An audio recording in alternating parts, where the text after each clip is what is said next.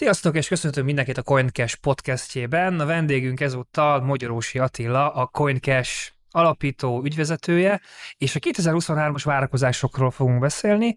Ugye a CoinCash Magyarország legnagyobb bitcoin váltója, tehát extrém fontos az, hogy mi lesz az árfolyammal, és hát ezt az első egy hónapot egy igen jó ralival kezdtük. Ugye 16 ezer dollár környékén léptünk be az új évbe, most 23 ezer dollár környékén vagyunk. Mondhatom-e azt, és akkor kezd a várakozásaidat, hogy ez azért egy nem várt felpattanás volt a bitcoin árfolyamában? Igen, abszolút így van. Sziasztok, szia, szia Gábor, köszönöm a meghívást. A, Hát igen, a 2023-as várakozásokat ugye még a tavaly évvégén kezdtük el átbeszélni, még nem is ilyen hivatalos formában, csak így egymás hm. között, és akkor még szerintem úgy címkéztük, hogy na ez lesz az agónia éve. Azt gondolom, hogy, a, hogy egy erős kezdés után talán ezen finomítani lehet, de összességében ez nem változtat azon, hogy, hogy mire számítunk, vagy mire számítok, hogy mi fog történni az idei évben.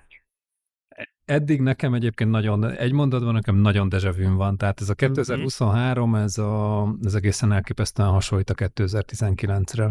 Igen, aki nemrég kezdett el kriptózni, esetleg a 20-as Bika piac alatt pattant be, ugye 2018 volt a nagy medvepiacnak az éve, akkor estünk le 20 ezer dollár környékéről 3 ezer dollár környékére, és a 19-es év telt ilyen bulltrepekkel, ekopampokkal, nem is tudom, mi a jó kereskedési szakszó erre, amikor van egy szemmel láthatóan nagy árfolyamemelkedés, ami viszont nem bika piacban fog kilukadni, hanem egy nagyon erős zuhanásban. Ezt várod akkor ettől az évtől?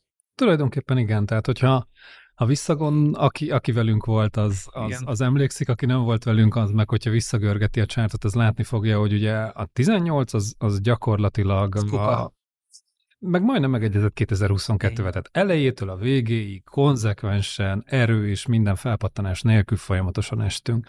És most is több, ezt a több mint egy éves ciklus lehoztuk 22-ben, ott talán annyi különbség volt 22-höz képest, hogy amikor már teljesen kivérzett mindenki, 18 novemberében ilyen 6000-6500-as támaszon pattogott már egy fél éve a bitcoin, akkor ott az még képes volt beszakadni és leesni 3500-ig. Amikor tavaly novemberben kijött az FTX szír, akkor biztos voltam benne, hogy na, most fog megtörténni ugyanez, hogy így úristen 20-20 pár ezer dollár környékén kínlódunk 60, 69 ezer után, és akkor na most, most lát, látjuk majd a 10 pár ezres uh, árfolyam szinteket, és végül is ugye 15.500-ig uh, le is nézett az árfolyam, de őszintén őszintén, nekem ez egy nagyon pozitív fordulat volt, hogy csak 15.500-ig esett az árfolyam, és hogy ott megálltunk. Tehát látszott, hogy a piacnak sokkal több ereje van, és hogy sokkal több vásárló lépett be. A, a jobban, is, jobban kivéreztek egyébként az eladók is, illetve az over leverage pozíciókat is uh, kivitte már uh-huh. addigra az egy évnyi esés. Plusz ugye, aki csődbe mehetett, az csődbe ment, mhm. kvázi, uh-huh. ugye ez a nagy igazság. Innentől kezdve, hogyha nincsenek eladók, akkor uh-huh. viszont nem esik tovább az árfolyam. Úgyhogy a, a 18-22-vel majdnem, majdnem autentikusan uh-huh. megegyezett, ami, ami mindenképp uh, azt gondolom, hogy talán alátámaszthatja azt a, azt a várakozásunkat, hogy a 23 is has, hasonló lesz. Uh-huh. És mhm. a, most tulajdonképpen ez az évelei erő, ez, ez, a, ez is egyébként hasonlít a 19-hez, hogy ott ugye a 3500-4000 dolláros árfolyamról azt hiszem 13.000-13.500-ig menetelt a bitcoin egy uh-huh. fél év alatt, és az év végét kicsivel 10.000 alatt zárta, úgyhogy talán valami hasonlóra számíthatunk idén is, hogy nekem, ahogy te fogalmaztál, egy ecopump az nagyon hiányzik, tehát uh-huh. minden nagy ciklust Uh, egy sokkal kisebb erejű, de, de a mélységekből induló emelkedés uh-huh. szokott zárni, így lesz teljes a fraktálunk, úgyhogy én számítok arra, hogy uh, számítok arra, hogy az idei évben látunk sokkal magasabb bitcoin árfolyamokat, ugye ezt meg is kezdtük, tehát egy 30-40 ezer dollár közöttig akár simán elmelt a bitcoin, az Ether is emelkedhet egy jelentőset magukkal húzva az altokat, mert mint amikben maradt valami élet, uh-huh. és nem vérezte ki teljesen, de nem gondolom azt, hogy ez a bika piac kezdete lenne, uh-huh. és, és ebben szinte egészen biztos vagyok. Két dolog miatt is, hogy szerintem bika piachoz valami a fontos meghatározó változás kellene, és ugye mi a fontos meghatározó változás? Vagy a makrokörnyezetünknek kellene nagyon érdemben javulnia, vagy a kriptónak kellene egy olyan saját sztorival rendelkezni, vagy előjönni, ami, ami eddig nem volt, vagy ami újra életet lehel a piacokba. Uh-huh. Azért én látok egy nagyon erős különbséget 2023 és 2019 között, mégpedig ugye az infláció léte és nem léte. Ugye nagyjából 2020-nak volt ez a, az újdonság, hogy beléptek nagy mennyiségben az intézményi szereplők a piacra, oszták ezt az intézményi gondolkodást, és a kriptos medvepiac is akkor indult el, amikor 2021 novemberében a Fed jelezte, hogy elkezdi a monetáris szigorítási ciklust. és a mostani, az első elmúlt egy hónapnak a felpattanása köszönhető egyrészt annak, hogy ugye az infláció érdemlegesen csökkent, és akkor innen számíthatunk-e arra, amivel a korábbi bitcoin ciklusokban nem számíthatunk, hogy igenis a, a világ nagy egybankjainak monetáris politikája és az infláció fogja diktálni a piacot?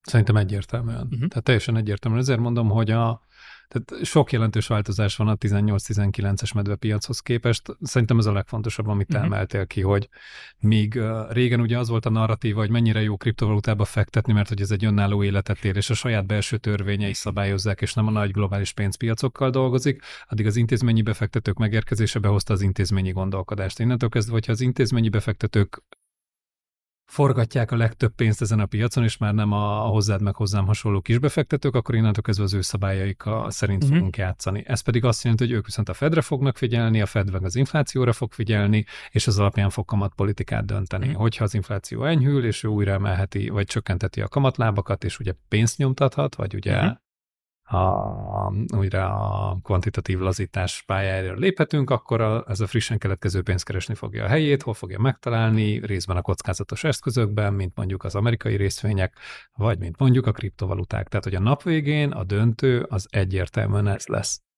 A, korábbi inflációs ciklusokból azért arra nem számíthatunk, hogy az infláció most hirtelen felszökött, nem tudom, 8% fölé Amerikában, és majd most pár hónap alatt elpárolog, de de arra például számíthatunk, hogy ugye egy jelentős változás fog most bekövetkezni a CPI számításában, a CPI számítása ugye a 24 hónapról 12 hónapra fog rövidülni, innentől kezdve, mivel a tavalyi év botrányos volt inflációs adatok szempontjából, innentől kezdve egy nagyon magas bázist fogunk kapni, és ahhoz a magas bázishoz képest nagyon könnyű lesz a Fednek mondjuk azt állítania, hogy a szigorítási ciklusnak véget vethet, hiszen győzött, hiszen az inflációt letörte. Ha egy ilyen erős fordulat van a makróban, ami mondjuk például a választások miatt lehet, hogy megtörténhet, hiszen senki nem akar ilyen elképesztő magas államadóságot ilyen kamatszintek mellett finanszírozni, és egyébként a gazdaságnak is, és mindenkinek jót tesz az, hogy ingyen pénz van a gazdaságban, tehát hamar akarják bejelenteni a Fed Nem. elsőprő győzelmét, és mondjuk ehhez a CPI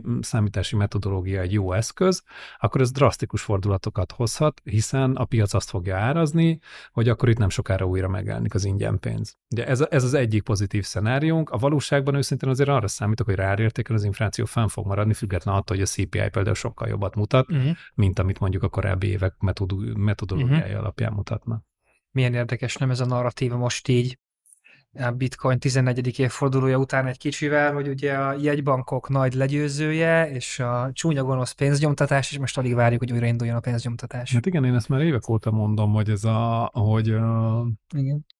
Tehát, hogy előbb-utóbb akár szeretjük, akár nem, akár akartuk, akár nem, de hogy el fog jönni az a pillanat, amikor, amikor a bitcoinnak, nem tudom, le kell borotválnia egy kicsit a szakállát, fel kell venni azt a zakót, vagy a pólót lecserélni egy ingre, és hogyha a bitcoin tényleg megnő, és tényleg globális adaptációra kárhoztatott, vagy ez a, ez a sorsa, és be akarja tölteni a szerepét a nemzetközi pénzügyi rendszerben, akkor ez nem úgy fog megtörténni, hogy a nemzetközi pénzügyi rendszer teljes egészében átalakul, és kriptoanarchistákkal töltjük meg a jegybankokat.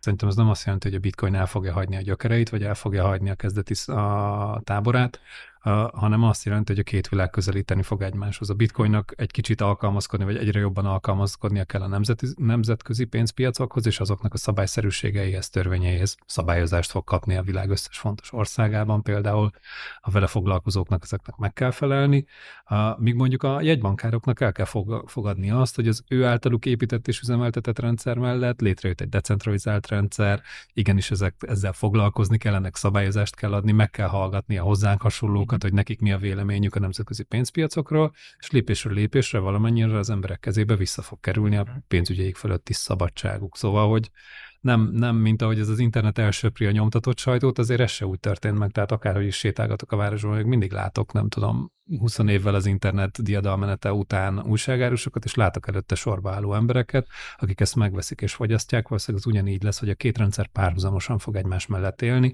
és lépésről lépésre közelít, illetve lesznek területek, amiket átvesz az egyik a másiktól, és lesznek területek, amik viszont nagyon sokáig uh, érintetlenül maradnak hogyha már azt felhoztad, hogy a bitcoin leborotválja a fejét, és felvesz magára egy zakót, és megpróbál kicsit business casual kinézni, így a boomer coinból még boomerebb coin lesz, nem? Tehát alapvetően is már megvan ez a gondolkodás a bitcoinról, hogy egy lassú, meghaladott technológia nem igazán fejleszthető, bár azért jönnek azért az implementációs lehetőségek, de alapvetően ez egy meghaladott technológia. Miért foglalkozunk a bitcoinnal? És most akkor inkább még egy kicsit ilyenebb lesz, nem? Hát igen, és hála jó Istennek, nem? Tehát, hogy, a, hogy, hogy ez, ez a másik fontos várakozásom 2023-ra, hogy a, Fura ez a bitcoin dolog, mert hogy amikor kriptósokkal beszélgetek, akkor, akkor ez a nagypapa coin, uh, amikor meg nem kriptósokkal beszélgetek, akkor meg úristen mi ez a bitcoin, és ez a jövő technológiája, és ember a holdon, és Jézus Mária. Szóval szerintem, és akkor talán ez az egyik ilyen legfontosabb a várakozásom, ugye az előbb is mondtam, hogy a pozitív változáshoz mi kell? Vagy külső, makró uh-huh. változás, vagy belső Uh, és belsőben mi fog történni, ami mindig megtörténik, ugye most már a, én harmadjára fogom végignézni, a bitcoin felezés. Bitcoin felezés a legnagyobb önbeteljesítő jóslatunk, a mi közös mítoszunk, amit most már 300 millióan mondogatunk egymásnak. Tehát ami, amiben szinte 100%-ig biztos vagyok, az, hogy év végén kriptos fórumokon, médiákon, de egyébként valószínűleg a, az alapgazdasági sajtóban és utána a tömegmédiában is el fog kezdődni a felezés, uh-huh. felezés. El fogjuk kezdeni kántálni, hogy jön a bitcoin felezés, és a bitcoin felezés nincs beárazva. A bitcoin felezés még nincs benne az árakban, hiszen a bitcoin belső inflációs görbéje, vagy a kibocsátás ugye a felére fog esni. Uh, és ezzel megkezdjük az örökkön örökké tartó önbeteljesítő jóslatunkat, hogy elkezdjük felfelé pumpálni az árat. Uh, ez 24 végén szerintem független attól, hogy milyen a, milyen a makrokörnyezetünk, vagy hol tartunk, szerintem ez el fog kezdődni, ugye a következő felezést 24 márciusára. Tehát azt, 23 végén fog kezdődni. Így van, tehát az idei év várakozása az az, hogy év végén meg fog jelenni újra a narratíva, és ebből újra egy önbeteljesítő jóslat lesz. Nekem ugye tőkepiacosként ez a legnagyobb kérdés a fejemben, hogy a bitcoin felezési időkhöz kötött négy éves ciklikussága fennmarad-e most, vagy igazából már az intézményi szereplők ilyen tőkével vannak kint a piacon? Szerintem most még abszolút uh-huh. fennmarad. És a, tehát értem a kérdésedet, és egyébként alapvetően egyet értek veled. Igazából, hogyha megnézzük, azt hiszem 19 millió 300 ezer darab bitcoin van most a, a piacon forgásban, és 21 millió lehet ugye maximum, tehát összesen 1,7 millió kibocsátására uh-huh. van durván 120 évünk a, a teljes supplyhoz képest ez már annyira kevés, hogy valójában itt a belső inflációs görbének a monetáris szerepe, tehát a belső monetáris szerepe egyre mm-hmm. kisebb lesz. Viszont a, amit megtanultam a kriptovaluta ciklusokról, hogy az emberek narratívákhoz csatlakoznak. Mm-hmm. A felezés egy olyan narratíva, amit egy új belépő is nagyon könnyen megért. Az intézményi szereplők is megértenek, de még édesanyámnak is el tudom magyarázni, aki nem feltétlenül egy nagy bitcoin specialista, hogy, hogy a felezés az miért fontos és miért jó, hiszen kevesebb van belőle, mm-hmm. és ez azért ér sokat, mert olyan, mint az arany, ez egy digitális arany, hogy egyre kevesebb van belőle, innentől kezdve egyre többet mm-hmm. ér.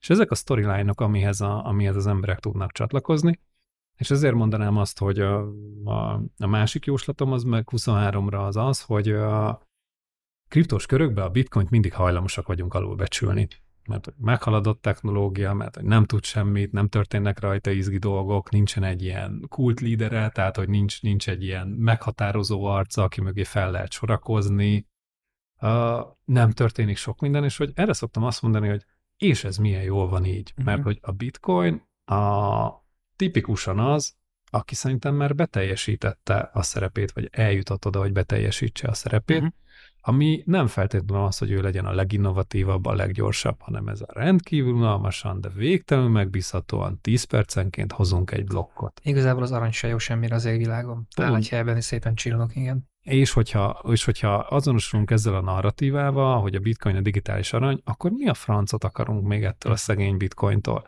A bitcoin a legrégebbi hálózat, a bitcoin a legbiztonságosabb hálózat, a bitcoin a legdecentralizáltabb hálózat, a bitcoin a legdrágább kriptovaluta, a legnagyobb piaci kapitalizációval. Hogyha én azt keresem, hogy értékörző, egy újonnan kialakuló pénzügyi elszámoló rendszerben egy értékörző coinra, egy mhm. eszközre van szükségem, mit szeretnék tőle még a biztonságon és a megbízhatóságon kívül?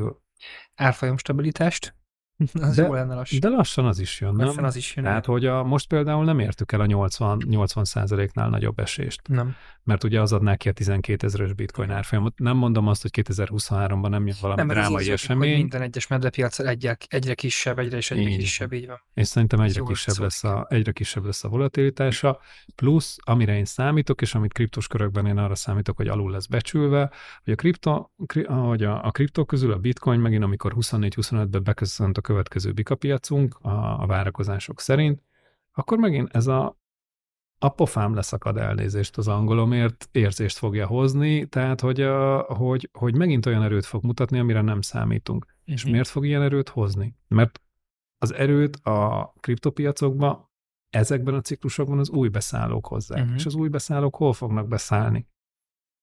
Nem a top 100-as shitcoin, bo- Nem. bocsánat, top 100-as új fejlesztésekkel fognak beszállni, hanem a bitcoinnal fognak beszállni. Innentől kezdve megint egy intézményi befektetőnek hogy látod a portfólióját, hogy te lesz layer 2-es, meg, meg van a új dappos coinokkal? Így Igen. van. Innentől kezdve a nagy pénz megint oda fog beáramlani, innentől kezdve megint olyan erőt fog mutatni, amire nem számítunk. Úgyhogy, úgyhogy ez a másik nagy várakozásom Mhm. uh-huh. 23-ra, hogy megint alul fogjuk becsülni a bitcoint, és a bitcoin megint meg fogja mutatni, hogy, hogy melyik a vezető kriptovaluta Mhm. uh-huh. a piacon. Tehát akkor a bitcoinra nagyjából úgy foglaltok össze a várakozásait, hogy egy 2023, amilyen ekopampokkal és bulltrapekkel fog telni, évvégén beindul a felezés narratív, és gyakorlatilag az idei év hosszasabb oldalazása fogja megágyazni a következő 21-25-ös ciklusnak a bika piacát. Egészen Nagyjából. pontosan. Így És hogy a BTC-ben igenis van erő. Igen, abszolút, abszolút. Vénkecske is. Igen. igen. Lehet akkor a digitális aranyról menjünk, to- digitális ezüst, vagy az örök második, vagy az ifjú herceg, az Ethereum. Ugye egy merge után vagyunk. Bizony. A siker sztori, a merge. Elképesztő. Össze siker. tudom számolni, mennyit csúsztak vele. Igen, tehát, hogy szerintem többet csúsztak, mint mióta létezik az Ether. Tehát, és én ott tartottam tényleg, hogy, hogy ez az Ethereum Foundationnek nincs hitele, de Vitali Buterinnek nincs hitele, mert ez ennyit nem lehet csúszni, és bármilyen más hálózatról lenne szó, nem fogadta volna el a community ezt a szintű csúszást. Évekről beszélünk. Abszolút. Te, teljesen egyetértek. És mégis ott van. Stabil második? A, szerintem stabil első a saját kategóriájában. A smart contract platformok között. Így van. Így van. Tehát, hogy szerintem van egy, a, szerintem 2022 lehet, hogy borzasztó volt a kriptopiac szempontjából, de az Ethereum szempontjából szerintem az átütő sikerével, nem az árfolyamokat Igen. tekintve. Ha, hanem azt tekintve, hogy nekem már régóta ez a teóriám, amit, amit most a bitcoinról így megpróbáltam összefoglalni, hogy lehet, hogy a bitcoin uncsi, meg lehet, hogy a bitcoin nagypapa coin, meg lehet, hogy a bitcoin nem jó semmire, de hogy a bitcoin tökéletesen beteljesítette a célját. Nem azt, amit szánt neki az alkotója, és nem ez lett az Electronic Peer-to-Peer Digital Cash, de ez lett a digitális aranyunk, és ez a kripto ökoszisztémában egy erős foundation tud adni, tehát egy belépő-kilépő kapunak tökéletes és értékkörzésnek. Az Ethereumnál, a, és ugye ezt például a 21-es bikapiac is megmutatta, hogy az Ethereum az ő vállalásával, tehát hogy a, a világ pénzügyi rendszerének az elszámoló alapja, uh-huh. nem tudom, innovatív új technológiák, vagy gazdasági lehetőségek a DAP-oknak, ICO-knak, NFT-knek, DeFi alkalmazásoknak és a többinek a hazája, ahhoz rengeteg mindent kell tudnia, ahhoz folyamatosan tudnia kell fejlődni, ahhoz folyamatosan tudnia kell skálázódni, ahhoz állandóan olyan kihívásokkal kell kihívásoknak kell tudni megfelelni, amiknek szemlátomás nem tudott megfelelni. Se a 17-es felfutáskor, amikor egy CryptoKitties-zel le tudtunk hasonltatni egy Ethereum hálózatot, se most az NFT DeFi terheléssel a, ne, nem tudta ezt megugrani. Tehát a skálázódás az egy életben maradási kérdés volt. Uh, és én régóta ezt mondtam, hogy a bitcoin ilyen szempontból biztos pozícióban van, mert neki nem kell tudni semmit, vagy pontosabban amit tudnia kell, azt tud. Az Ethereumnak viszont kérdéses a pozíciója. Uh-huh. És hogyha megnézzük, ezzel mondjuk egy másik ilyen várakozásomat is már felvezetem, de hogyha megnézzük, 21-ben például az alternatív Layer 1-es coinok éve volt, uh, akik közül a legtöbb az Ethereum killer narratívával érkezett, hogy ő lesz az, aki Mhm. letaszítja az Ethereumot a trónról, mint a legnépszerűbb smart contract platformot. Ez én gondolkodásom van, és szerintem nagyon sok kriptobefektető gondolkodásában, amit a 2022 biztos, hogy gyökeresen megváltoztatott, az az, hogy az Ethereum pozíciója, mint a mint világ első smart contract platform, megkérdőjelezhetetlenné vált.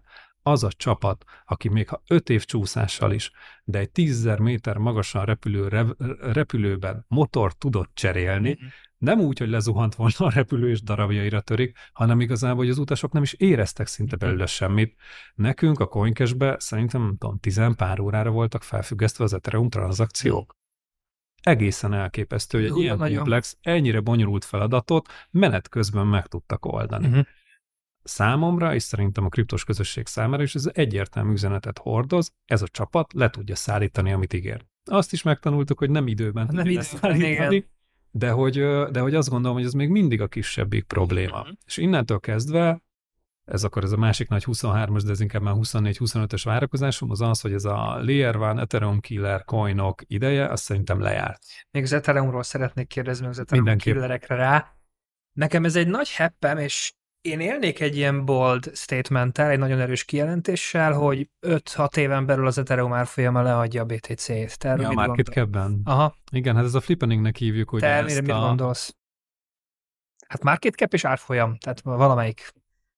Ja, hogy te azt is mondod, hogy, hogy drágább, mondjuk 70 ezer az, az Ether, mint a BTC. De hát ezzel azt mondod, ezzel vagy két dolgot mondasz, az, hogy a bitcoin teljesen leszakad, és akkor az Ethereum ár, tehát amit a bitcoin pár tízezer dolláros árfolyamon megáll, és az Ethereum pedig töretlenül emelkedik, de akkor ezzel azt mondod, hogy market cap négyszerese vagy ötszöröse. Egyébként okay. a flippeningnek hívjuk azt, amikor Átfordul, a market cap átfordul, és azt hiszem a, a igen, van már arra is kifejezés, hogy amikor duplázza, tehát mm-hmm. hogy, a, hogy kétszer Double akkor penning. A, nem tudom, nem ismerem. A, nem, Na, te nem mit tudom. gondolsz, lesz flippening? Hát ez egy nagyon nehéz kérdés. Ezt, erre lehet, hogy erre majd a 24-es várakozásaimban hadd adjak választ. Erre még egy kis időt kérek. A, mhm. egyáltalán nem tartom elképzelhetetlennek. Tehát mivel az Ethereum most egy nagyon fontos dolgot szállított, amire régóta vártunk, hogyha a továbbiakhoz szükséges, nagyon fontos dolgokat tudja szállítani, akkor egyáltalán nem elképzelhetetlen, hogy meg fogja haladni a market capje a, uh-huh. a, a bitcoinét.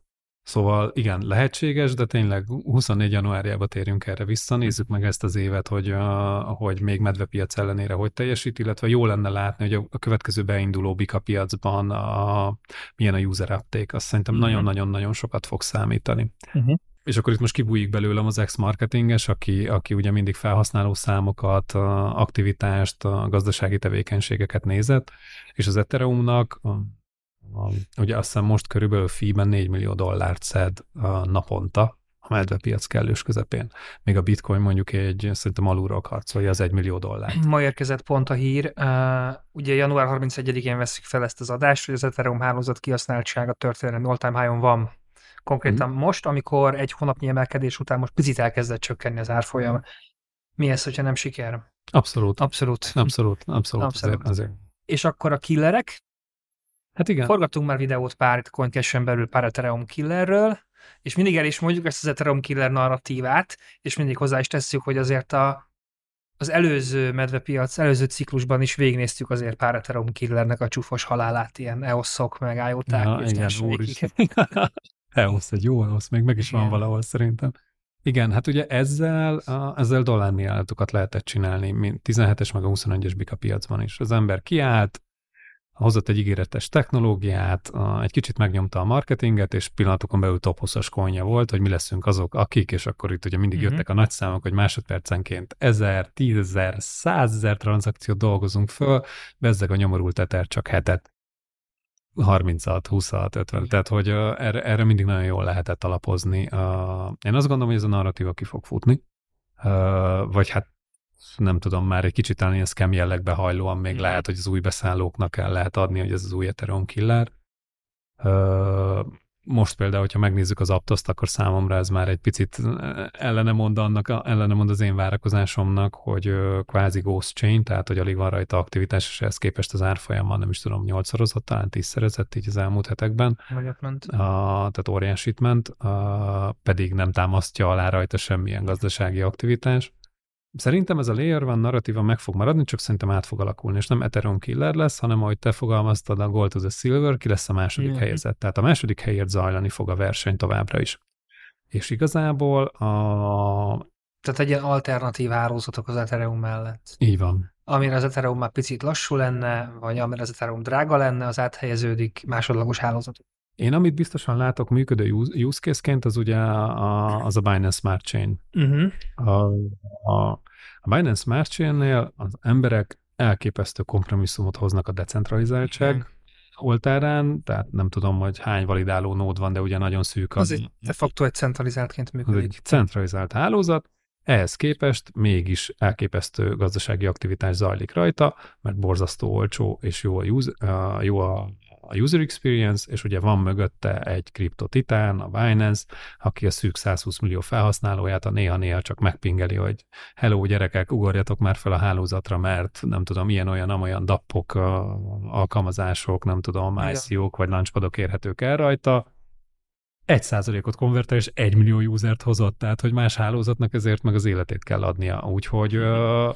úgyhogy én azt gondolom, hogy, uh, hogy emiatt például egy ilyen kompromisszumban, hogy decentralizáltság kontra user élmény, olcsóság, gyorsaság, elérhető alkalmazások száma, a, a BNB azt szerintem ilyen szempontból kvázi szinte biztos befutó, most egy második helyre, harmadik helyre vagy hova, az egy nagy kérdés. És akkor a, azok, azok a láncok, akik ugyanúgy EVM-et futtatnak, mint az Ethereum, csak azt mondták, hogy ők jobbak, gyorsak, szebbek, olcsóbbak lesznek, mint, a, a, mint az Ether, azok szerintem fokozatosan elkezdenek leszakadni. Tehát ez a Solana, az Avalanche és társaik. Szerintem a Solana, a Solana nekem azért még egy nagy kérdés. Tehát a Solana mögött nagyon erős a, a fejlesztő csapat, tehát hogy őket így kvázi kicsit ilyen agyonüthetetlennek érzem. Sikerült egy olyan hálózatot csinálni, ami egyszer talán két hétig nem állt le?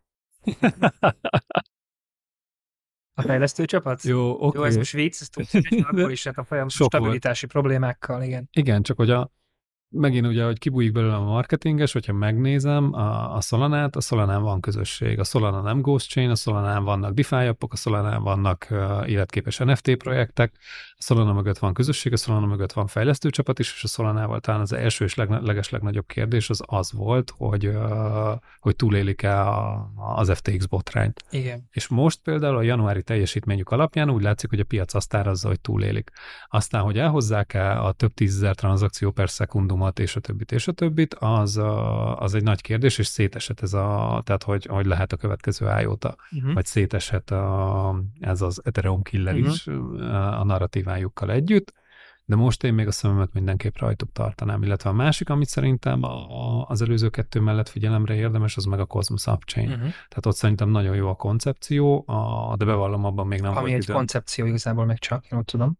Igen, de például most, a, amit szerintem érdemes lesz figyelni uh, idén, az a, a DYDX a nevű DeFi appnak a migrációja a Kozmoszra, uh-huh. mert ha az sikerül, akkor az lehet az állatorvosi ló, és akkor uh-huh. ott is megindulhat egy olyan beáramlás, ami például a Layer 2-knél volt a, a klasszikus Ethereum Layer uh-huh. 1-es appok átköltözésével. Uh-huh. Úgyhogy, úgyhogy én ezekre próbálok figyelni így 23-ban, hogy hogy teljesítenek. Tehát a Binance Smart Chain, Solana, Cosmos, ezzel álmat emelted ki. Aha, igen, én uh-huh. azt mhm. mondanám, hogy, a, hogy ez a nagy eterő killer igen. óriás felvonulásból, ezeket én mindenképp figyelemmel kísérném, és ők 23-ból, 23 szempontjából azért rendkívül érdekesek, vagy rendkívül izgalmasak, mert a, bár ezt így nem szoktuk szeretni, de szerintem az egy nagy igazság, hogy azok az applikációk, meg azok a, azok a platformok és protokollok, akik medvepiacban is tudnak teljesíteni, azok óriásit fognak menni a következő bika piacban. A bika piacban meg azért sokkal nehezebb kiválogatni a nyerőket, mert ugye emelkedik. bizony, mert az emelkedő árhullám a lyukas csónakot is felemeli, és akkor ember legyen a talpán, aki megmondja, hogy melyik ezek közül az, aki szállítani fog. Aki viszont most is szállítani fog, az a következőben bőven benne van az ötszörös, tízszeres, húszszoros, ötvenszeres. Ez egy régi mondás, hogy egy dev teametnek a legrosszabb körülmény, amit el lehet indulni, ez a piac igen, igen, tehát igen. ez abszolút így. Mielőtt átmegyünk az egyéb kérdésekre, azért itt álljunk meg egy percre, mert itt a BSC kapcsán itt mindenképpen kikérdezném a véleményedet, hogy de- decentralizáltság over centralizáltság, vagy hogyan működik ez. Ugye 2022 után vagyunk, amikor a piac két nagy centralizált szereplője, a Luna és az FTX crashelt össze, és mint utóbb kiderült, össze tudtuk rakni, mindkettőnél az volt. Ez egyik fő hiba, hogy középen ült valaki, aki rossz döntéseket hozott megállás nélkül. És ugye a CoinCash is, mint a piac egyik centralizált szereplője, a Binance is, mint a piac egyik nagy óriási centralizált szereplője, hoz egy terméket, a BSC-t, ami de facto centralizált. Mit gondolsz arról, hogy nem jobb két ilyen crash után átfordulni ténylegesen a valid, tiszta decentralizáció felé, mint megnyomni egy BSC-t, ami centralizált? Erről mit gondolsz? Hát ezért ez egy elég mélyen szántó filozófiai Tudom. kérdés, ami, a, ami az egész kriptomonetizálban. Szerintem ez gyakorlati is amúgy. E, igen, igen, abszolút megvannak a gyakorlati aspektusai. Figyelj, a, tehát szerintem amit nagyon fontos a, eldönteni, tehát mondjuk egy OG kriptóssal, leülsz beszélgetni, akkor, akkor teljesen egyértelmű, hogy mi a véleménye. Persze, Azért OG kriptós, hogy minden, ami centralizált szar, bocsánat az erős fogalmazás, és minden, ami decentralizált jó.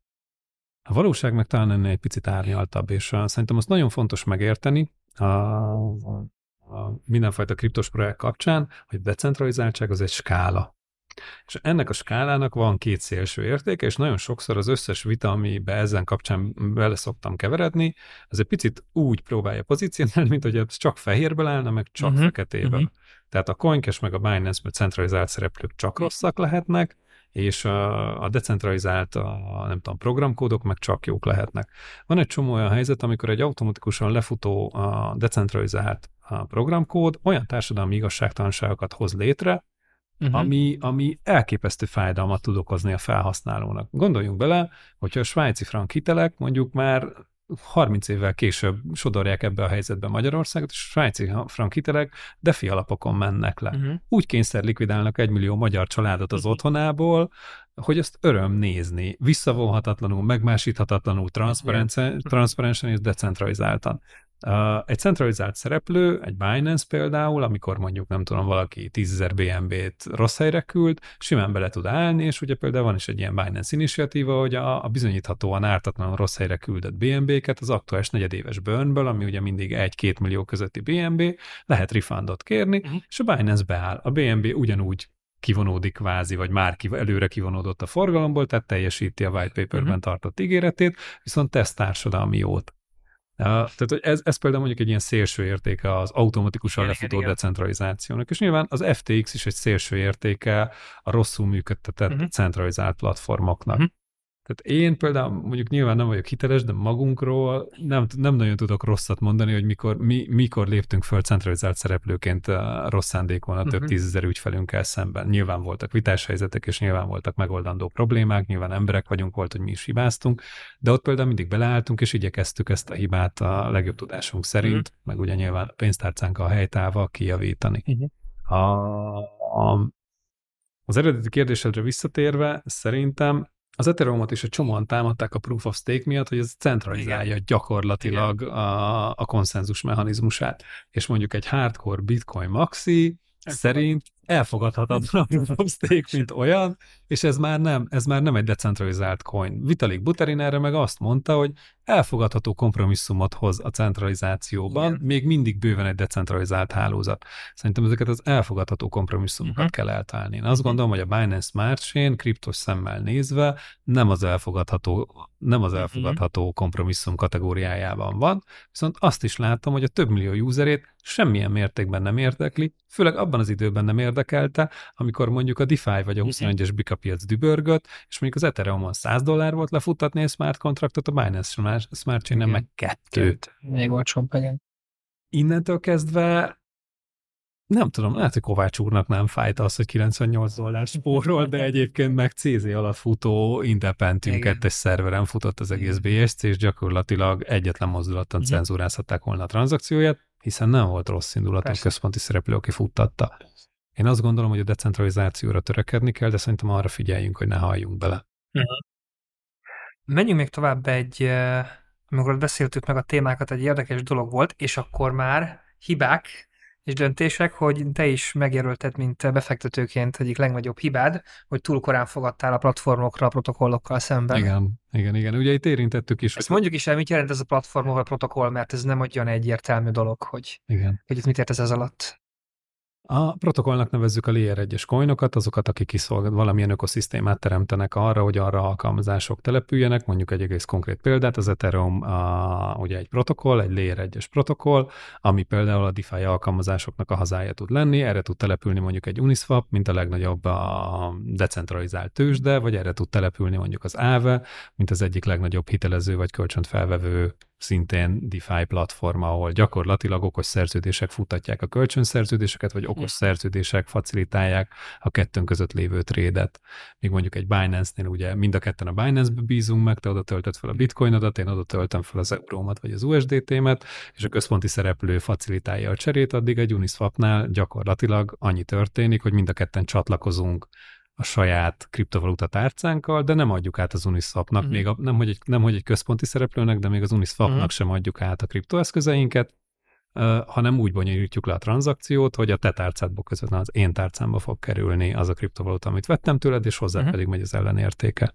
És akkor ebben a példában ugye az Ethereum az, aki, aki a platformot adja ez az egészhez, hiszen az ő, ő infrastruktúráján tudjuk futtatni, és aki a platformot adja ahhoz, hogy ezt a, a, ezt a tranzakciót tudjuk facilitálni. És például 21-ben nekem az volt a koncepcióm, hogy, hogy, hogy most már eljött a platformok ideje, hiszen szoktunk ezzel a példával élni, hogy a kriptovaluták az új internet, vagy most már a blokklánc az új internet, és hogy akkor a kriptovaluták elhozzák ugye a pénzügyi forradalmat. És hogyha ez az új internet, akkor gyakorlatilag a befektetők mit tesznek? A fogadásokat próbálnak kötni a 20 év múlvani Facebookra, Igen. Google-re, Amazonra, Netflixre és a többiekre. Uh, és én azt mondtam, hogy már eljött az ideje annak, hogy ne a TCP/IP protokollokra fogadjunk, uh-huh. hanem a Google-Facebook platformokra. Uh-huh. Ehhez képest a 21-es Bika piacban azt láttuk, hogy uh, uh, még mindig igenis a layer van, a protokolloknak az ideje van, és bár a platformok is nagyon jól teljesítettek, de közel nem uh, közel nem mentek akkorát, mint mondjuk például egy Solana, ami ugye uh-huh. a semmiből az ekekig tudott emelkedni, pusztán ezzel az ígérettel, hogy ő lesz az, aki, aki az Ethereum-ot letaszítja a trónról. De hogyha platform over protokoll, az azt is jelenti, hogy az Ethereum nyakára fognak nőni a ráépülő platformok, hiszen Szerintem... az Ethereum egy protokoll.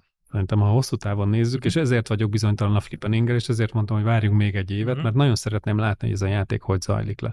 Annak ellenére, hogy én már 21-ben azokat a befektetői döntéseket hoztam meg, hogy a platform over protokoll, ehhez képest 21 teljesen egyértelműen protokoll over platform volt. Mm-hmm. Tehát a helyes befektetői döntés az az volt, hogy Solanára kellett volna fogadni, és nem Uniswapra. Mm. A, tehát, tehát, tehát, hogy csak meg kell nézni a számokat. És ugye amikor újra értékeltem a, ezeket a döntéseimet, meg átnéztem a portfóliómat, akkor én arra jutottam, hogy valójában a, továbbra is fenntartom az állításomat, csak rossz időintervallumban, vagy tehát, hogy túl rövid uh-huh. időintervallumban néztem meg. A, a, és amit mondok, hogy platform over protokoll, ennek lehet, hogy ez 15-20 év alatt fog kifutni, és 15-20 év alatt fogja a piac vagy a befektetők felértékelni ezt, de a nap végén szerintem a nyerő az az lesz, akinek a felhasználója van. Ja, persze. És a felhasználó szerintem a platformmal lesz kapcsolatban, és a platformhoz fog kapcsolódni, és nem ahhoz a protokollhoz, ami kiszolgálja őt. És hogyha Mert szerintem protokollagnosztikusak a felhasználók, viszont a platformmal fel fog tudni építeni egy szoros kapcsolatot. És mi van akkor, hogyha oké, okay, hogy a platformhoz kapcsolódik a user, de a platform meg a protokoll natív tokenjét használja? Ez egy olyan keresletet termel. Így van, így van. Ezért mondom, hogy én még szeretném látni, hogy ez a dinamika. Tehát mhm, nem, biztos, nem biztos, hogy ez az analógia egy az egybe egyébként mm. meg fog, a, az internet analógiája meg fog maradni, és ugye a protokollok a, teljesen alulsúlyozódnak ebben az ökoszisztémában. Most még egyértelműen ők vezetik uh-huh. az mhm. egész ökoszisztémát, és, és látszik, hogy a befektetők szeme is rajta van, tehát hogy most még infrastruktúrát építünk. Uh-huh. De hosszú távon az infrastruktúrát azért építjük, hogy azokon legyenek olyan végpontok, amik tömegeket vonzanak. Uh-huh. És akkor ez a kérdés, hogy miért fizetünk többet a, az útdíjért, amíg eljutunk a plázába, vagy a plázába költjük el azt a pénzt. Uh-huh, uh-huh. Ha, tehát, hogy szerintem ez a, ez a nagy játék zajlik, és én azt gondolom, és akkor szerintem talán így lehetne ezt ilyen politikailag korrektül, mint várakozást megfogalmazni, hogy a 24-25-ös bika piacban a platformok súlya jelentősen növekedni fog a 21-es bika piachoz képest a protokollokkal szemben. Uh-huh. És, és én azt gondolom, hogy ez egy, ez egy hosszú távú játék, tehát ez egy 5-10-15, de inkább 10-20 éves játék, és annak a végén viszont a nyertesek szerintem egyértelműen a platformok lesznek, és uh-huh. protokollok. Uh, akkor itt a Predictionsnek a végén azt mindenképpen szeretném meg, nem hozlak zavarba azzal, hogy megkérdezem, hogy hogyan néz ki a te portfóliód. Síralmasan köszönöm a kérdésedet. hogy így a 23-as ekopampos évnek nekifutva, és akkor a várható, vagy amire számítunk a 21-25-ös bika piacra rákészülve, mit tartasz egy egészséges arányaiban egészséges portfóliónak? Hát igen, tehát ez a minden kőművesnek omladozik a ház, mi van, van ez a mondás, mert mindennel foglalkozik, csak a saját, saját házával, nem? Szóval az én portfólióm is egy kicsit síralmas állapotban van, de igen, pont most próbáltam porolgatni, és hogyha lenne időm, meg a, lenne friss befektetendő és elvesztendő tőkém, akkor, a, akkor azt gondolom, hogy az idei évben pont a korábban elmondottak miatt a, a bitcoin arányát azt tovább csökkenteném a portfóliómban. Az eterét mindenképp növelném, tehát én azt gondolom, hogy egy ilyen 60-30 vagy 50-40-es arányt állítanék be, ahol még mindig a bitcoin egy kicsit több, mm. kevesebb emelkedés, de, de kevesebb rizikó kárára, viszont az Ethert azt jelentősen a, a feljebb, feljebb súlyoznám, mint amilyen a korábbi években volt. A, pont azért, amit mondtam, hogy a, szerintem eldölt a, eldölt a mhm. kérdés, hogy ki lesz a mhm. világ smart contract platformja. A, és akkor utána ugye nyilván itt van a, szintén a korábbi várakozásom szerint egy, egy pár predikció, amit, amit meg lehetne tenni, és ezek, ennek pedig a lényege az az lenne, hogy azokat a platformokat keresném meg, amik szerintem jelen pillanatban gazdasági teljesítményük mérten uh-huh. alul vannak súlyozva. Mondok egy-két konkrét példát is, nyilván nem befektetési tanács, csak hogy így kézzelfogható legyen a AVE. Szerintem uh-huh. a total log value, user szám, gazdasági aktivitás, a bevétel képesség alapján megkerülhetetlen. Uniswap szintén felhasználó szám, a total uh-huh. log value, a listázott coinok száma, innováció, most az NFT piac tere, és a többi, és a többi megkerülhetetlen. Tehát azt gondolom, hogy ezeket a platformokat, amik most már ugye látszik, hogy ők meg elkezdenek egy protokolljátékot uh-huh. játszani, ugye például friss hír, hogy a több layer 2 után most már a BSC-re is átmegy az Uniswap, tehát hogy nekik ők meg elkezdenek protokollagnosztikusak lenni. Az Uniswap felhasználója vagyok, azon a hálózaton fogom használni, amelyik a legolcsóbb, Igen. amelyik a legkönnyebben hozzáférhető, amelyiknek legjobb a UX, amelyik a legmegbízhatóbb, tehát valamilyen felhasználói preferencia alapján, de én az Uniswapot fogom Igen. keresni, mert azt szoktam, meg abban bízom, és a többi, és a többi. Úgyhogy ezekre tennék egy a portfóliónak ilyen rizikótűrűség képességétől függően egy 5 százalékos téteket, nyilván minél nagyobb és minél jobban teljesít a medvepiacon, annál inkább. Igen, és akkor erre ugye még pont nem tértünk ide, hogy a, a korábban elmondottakból következik, hogyha nem a layer van coinok fognak menni, hogy az Ethereum killer layer van coinok, akkor viszont az Ethereum skálázódását segítő uh-huh. layer 2 coinokban viszont nagy fantáziát és nagy potenciált látok, tehát arbitrumot és optimizmet mindenképp megvizsgálnék felhasználó számfejlesztések, total log value és egyéb a viszonylag konkrétan mérhető metrikák alapján, a, oda mindenképp csoportosítanék a szabad uh-huh. tőkét, a, illetve ugye az IK lapokat nagyon szorosan a, nyomon követném, hogy ott milyen fejlesztések jönnek. Hosszú távon azt gondolom, hogy az IK ez nagyon fontos lesz.